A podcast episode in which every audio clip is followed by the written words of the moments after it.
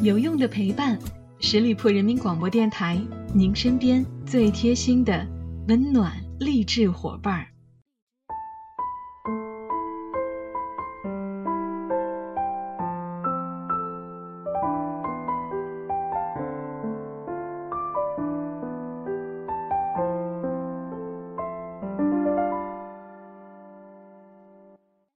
有用的陪伴。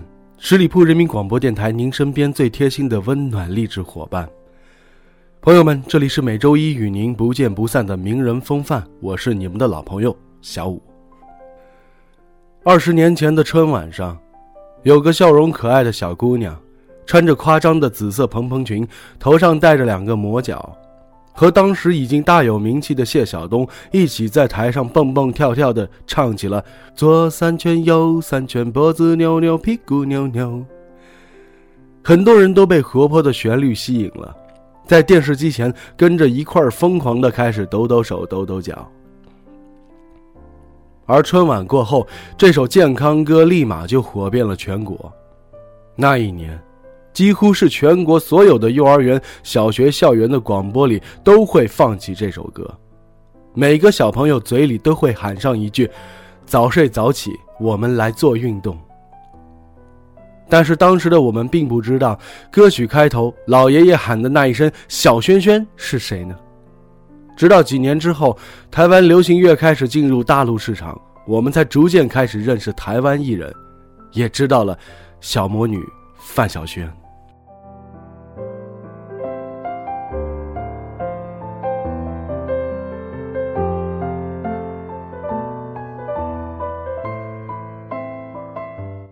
一九九八年，因为《健康歌》在整个大陆大火了。那时候的范晓萱才二十一岁。然而在这之前，小魔女就已经是台湾家喻户晓的存在了。一九九五年，一个刚出道的新人以一张名为《Ring》的唱片创下了二十万的销量奇迹，成为了那一年台湾唱片界的黑马。这个新人就是十八岁的范晓萱。人们看着这个嗓音清甜、面容姣好的小姑娘，却总觉得有些熟悉。仔细一想，这不是凭借《非常侦探》拿下了金像奖最佳新人的那个 R 吗？再一想，这不就是四年前橘色斯蒂麦广告里那个长得特水灵的小姑娘吗？于是第二年，这个好看的小姑娘推出了她的第二张专辑《自言自语》。一首《你的甜蜜》和一首《眼泪》成了大热的金曲。除了这两首歌之外，人们还惊讶地发现，专辑的同名歌曲《自言自语》竟然是范晓萱十二岁的时候坐在厕所的马桶上写出来的。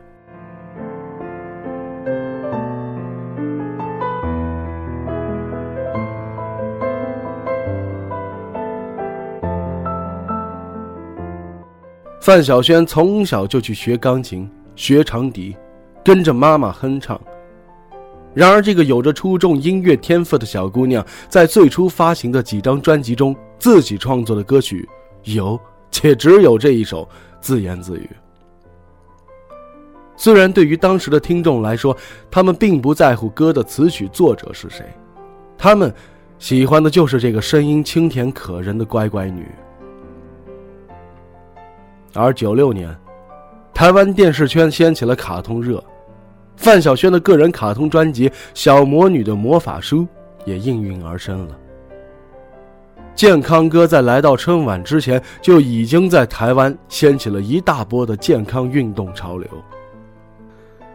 打铁要趁热，在这样的全民热度上，公司继续为他推出了第二张卡通音乐专辑《摩登家族》，这里边的代表作。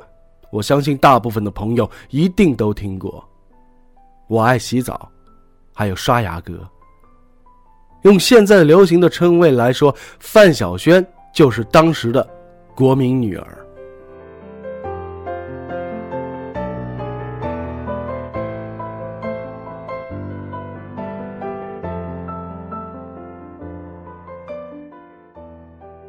当时的范晓萱获得了很多的奖项。美国迪士尼形象星、香港商业电台十大少年偶像。少年、卡通、可爱，是当时牢牢贴在他身上的标签。而在几乎所有的大众心里，范晓萱只能是那个古灵精怪的小魔女。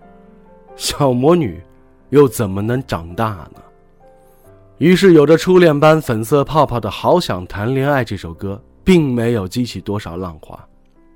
而如今传唱度颇高的《雪人》，在当时也并没有想象中的受欢迎。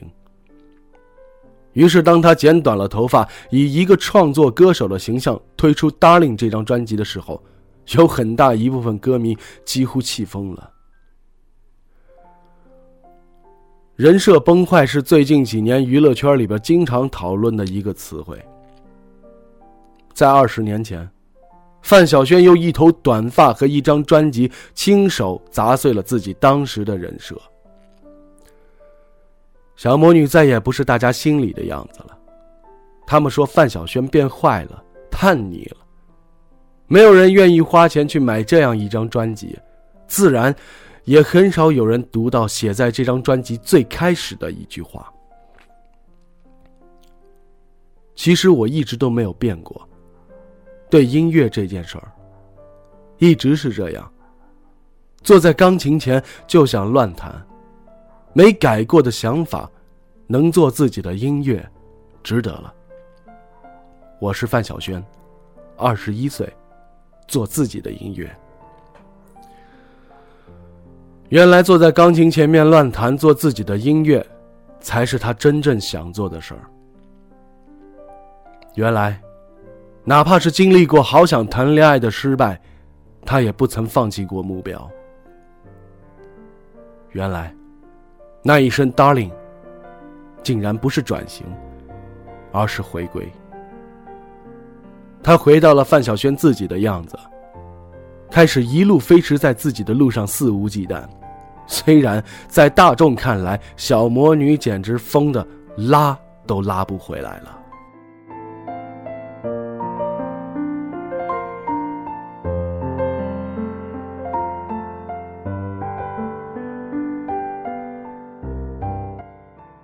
一九九九年，我要我们在一起，是他在老东家福茂的最后一张唱片。也是销量最差的一张，但是凭借着超高质量的制作，这张专辑获得了第十一届金曲奖最佳国语专辑奖以及最佳音乐录像带奖。可她也不是生来坚强，这个脸上写着 “I don't care” 的酷女孩，也会被四面而来的压力逼疯了。在二零零一年推出《绝世名伶》之后，范晓萱一度被抑郁症折磨。在最痛苦的时候，他已经站在了酒店二十楼的楼顶上。他曾经将抑郁症时期的日记整理编写成一本书，叫做《乱写》。从书里边看似毫无头绪的只言片语，我们能够看出来他当时的绝望和崩溃。如果说这本黑色封面的日记是范晓萱对于抑郁症无声的对抗，那么二零零四年发行的《还有别的办法吗》？是他用音乐做出的回应。专辑中的十五首歌曲大部分是 demo。他把自己和抑郁症对抗的心情以最原始的样子让大家听到。这张专辑封面上的范晓萱侧脸消瘦，眼神坚定。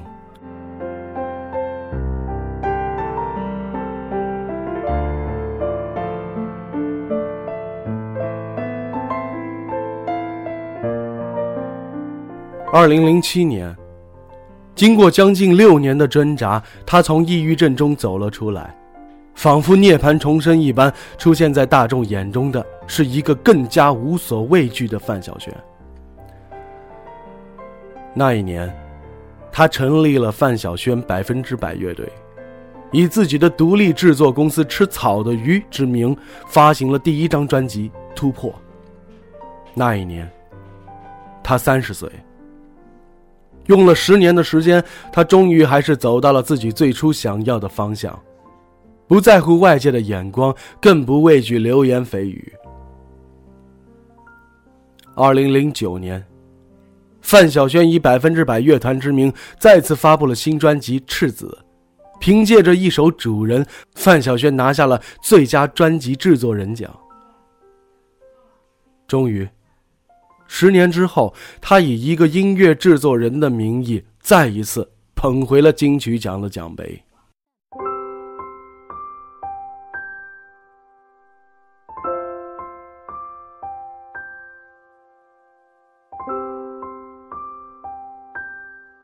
这几年，他活得越来越自在了。有兴趣了，就和好朋友一起演个电影。凭借着《听风者》当中沈静一角，拿到了华鼎奖最佳女配角奖。她也会偶尔出现在综艺里，听粉丝唱自己的歌，会感动到眼泪狂飙。节目散场之后，会亲手给每一位自己的学员编手链。对了，他还拥抱了一段温暖的爱情。男友艾伦是乐队的吉他手，也就是在综艺节目《奇遇人生》里边那个戴着黑墨镜、满脸大胡子跑到河边去收集大自然声音的怪人。以音乐为共同的语言，他们相互陪伴着度过了又一个十年。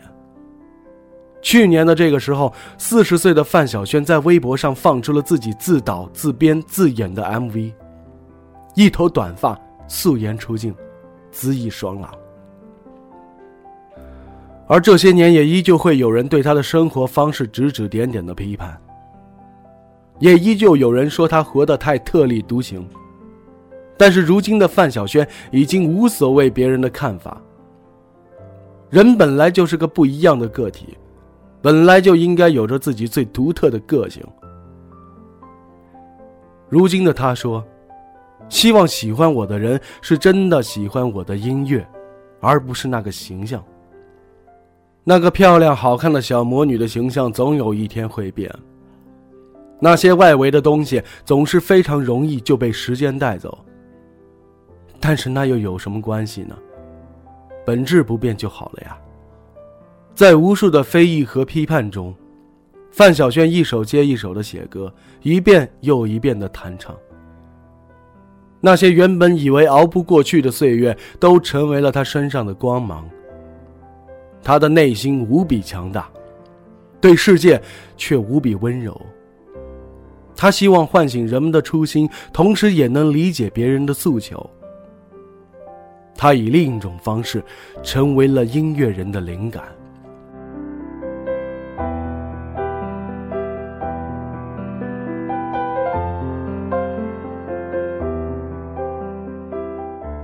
这个时代下的年轻人。每天被巨大的信息量所充斥，反而失去了最应该属于自己的方向。急于成功，急于证明自己，于是被很多看似是捷径的因素干扰，逐渐迷失了方向，逐渐忘了我最开始究竟想做什么。于每个平凡人而言，更是这样。我们朦朦胧胧地定下一个目标，在社会上摸爬滚打几年之后，沾了一身的疲惫，那个最开始的方向也终于彻底蒙尘了。那么，我们是不是也该静下心来想一想自己真实的模样？是不是也该静下心来去听听心里最初的声音？范晓萱的《主人》这首歌里边有一句。只要清楚，就确定目标。让我们坚定想去的方向，往前走吧。趁我们还有时间。好了，亲爱的听友们，感谢大家收听今天的名人风范，我是小五，欢迎大家关注十里铺人民广播电台公众微信，在订阅号中直接搜索“十里铺人民广播电台”，点击关注就可以了。我们下期节目再会喽，拜拜。